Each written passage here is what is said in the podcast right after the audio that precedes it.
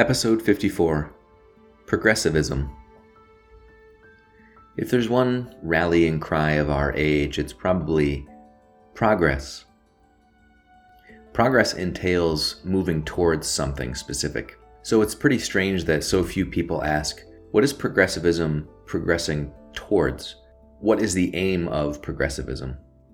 If you ask a thousand people nowadays, is progress good? Probably 999 of them will say absolutely and think that it's a question that shouldn't even need to be asked because it's so obvious that progress is good. But the very word progress implies a finality, a goal towards which we're moving. And if you ask those same 1,000 people what progress is moving towards, the same number of people will probably not have any answer for you. This should be a troubling phenomenon for us since our whole civilization is based on the motto of progress, and yet no one can even give any hint of what we're moving towards. This is what our whole culture is built on. People make their political decisions, decisions that impact them themselves, their well-being, their families, their children, on whether or not someone is progressive or not. And this is pretty insane if you take a step back and think about it.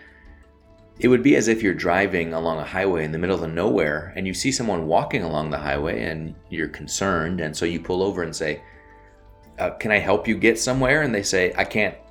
I can't stop and talk. I'm trying to get there." And you say, "Where are you trying to get? I could help you." And they say, "I'm just walking, and I can't waste time talking to you. I I got to keep going, otherwise I'm gonna slow down and not get there." And they say, "I'm just I'm just going." Now, someone who says that could be, even though they want to keep going, they could be getting further and further away from where they actually need to be or want to be. But that's the state of a typical progressive now. It's that they don't know what they want. They just know that they need to keep going. And by keep going, they generally mean not being satisfied with what is or what has been and just wanting to change. Actually, that might be understating it a bit. It's that they have a conviction that what is and what has been is positively bad, and that there must be a good in the future, and that is attained by rejecting what is and what has been. This is why progressivism and liberalism are pretty much synonymous with hatred of tradition, hatred of the past. This is also why progressivism is almost synonymous with hatred of Christianity, Western civilization in general, which is built upon Christianity built upon objective moral principles. So, progressivism is not just a political ideology, it's a philosophical view of the world. It's a, it's a worldview. We tend to think, I guess because of Darwin and Hegel and others, that coming later in time means that it's better, or that what comes later in history, later in time, is has evolved in a positive way, has adapted itself so that it might become better. And so to be a political progressive or liberal is not just a political stance, it's a philosophical stance that holds to particular views, like Darwinism and a Hegelian view of history or a Marxist view of history. So that's where the sleight of hand is done. Most people feel afraid to oppose progress because our minds have been so formed by modern culture to believe that opposition to progress means that you are opposed to, say, science opposed to improvement, etc. But when someone says they're progressive, that's masking a whole worldview that needs to be questioned. If someone says, why do you want to go back to, I don't know, the Middle Ages or even the 1950s? That is a ploy to put you on your heels. It's already assuming and, and begging the question that progress is always good, or rather, that changing what has been is always good and is always for the better simply because it is happening later in time. So the response needs to be a questioning of that assumption. You know, you need to say to that person, if what comes later is always better, that implies that there is some best that we are striving for. What is that best? And you'll find that there's usually no response to that because the underlying thought really is just throwing off any restraining or restricting principle in the past that flows from an objective moral view of the world or the idea that there is a god and therefore there is a objective moral order or that we are subservient to something And they want to reject any such principle, any cultural phenomenon that flows from or leads to such a principle. And so progressivism isn't so much about progress, it's about uh, destruction. It's about destruction of the past. I talked about this a bit in my politics and religion episode that we tend to assume that the political realm is neutral. And so all of these uh, discussions about progress and all that, they can be engaged in because they're just aiming at a secular, neutral kind of view of the world, but they're not. They have, it's based on very strong philosophical and theological assumptions of these people that hold to materialism, which denies the human soul denies the existence of God and therefore denies uh, objective moral order. All of that's tied up in the ideology of progressivism. We tend to think, well, I'm religious, but I can also be progressive because that's just a political thing, not a personal religious thing. It's neutral, it's political, but it's not. It's very much theological and philosophical. And the the great victory that progressivism has won in recent decades and centuries is to make us believe that we can be progressive and also be religious people. It's impossible.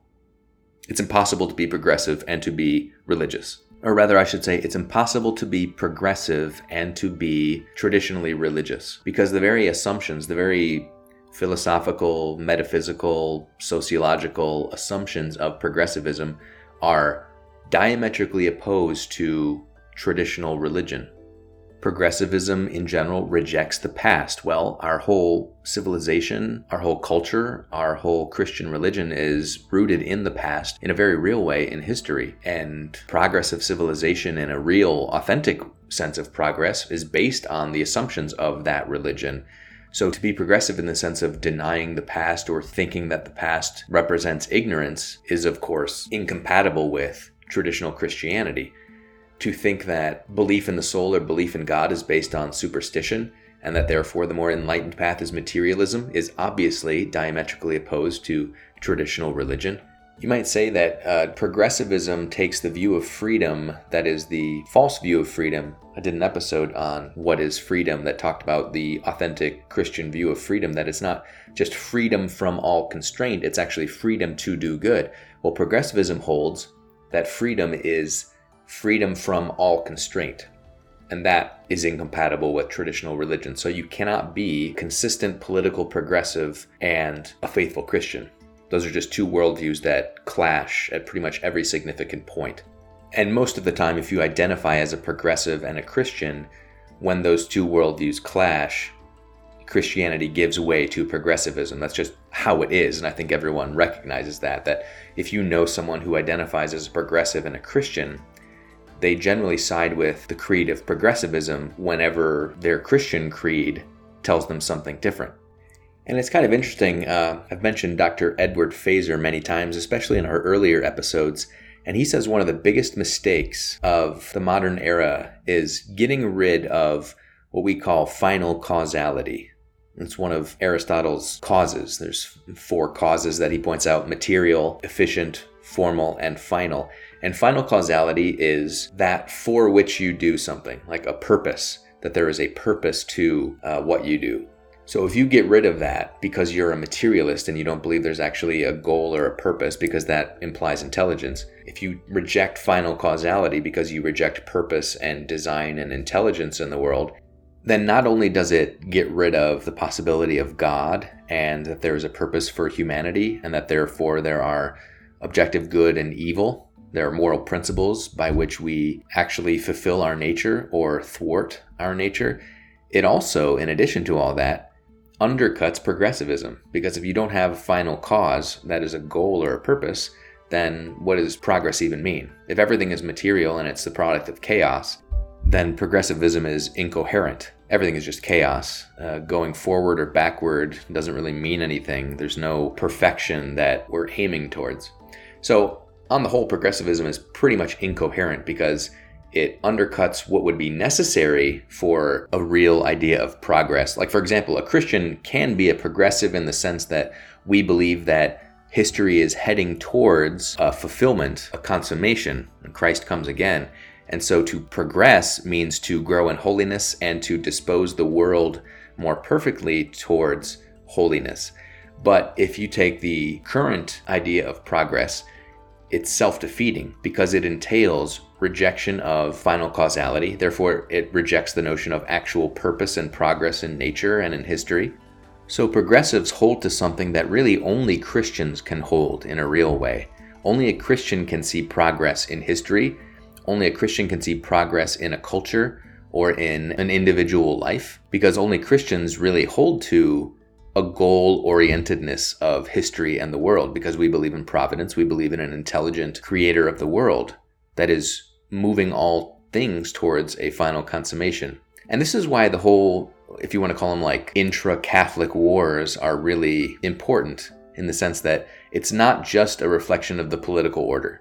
Right? It's not just that there are conservatives and liberals in the political order, and therefore there are liberals and conservatives, or progressives and conservatives, or progressives and traditionalists in the church. It's a very different thing within the church because progressivism and liberalism, in the sense that we use them now, are incompatible with Christianity. So you cannot be a liberal Christian or a progressive Christian and also be uh, an orthodox and faithful Christian. It's just simply not possible. I'm not condemning anyone that holds these views because many people are ignorant of the underlying contradictions here.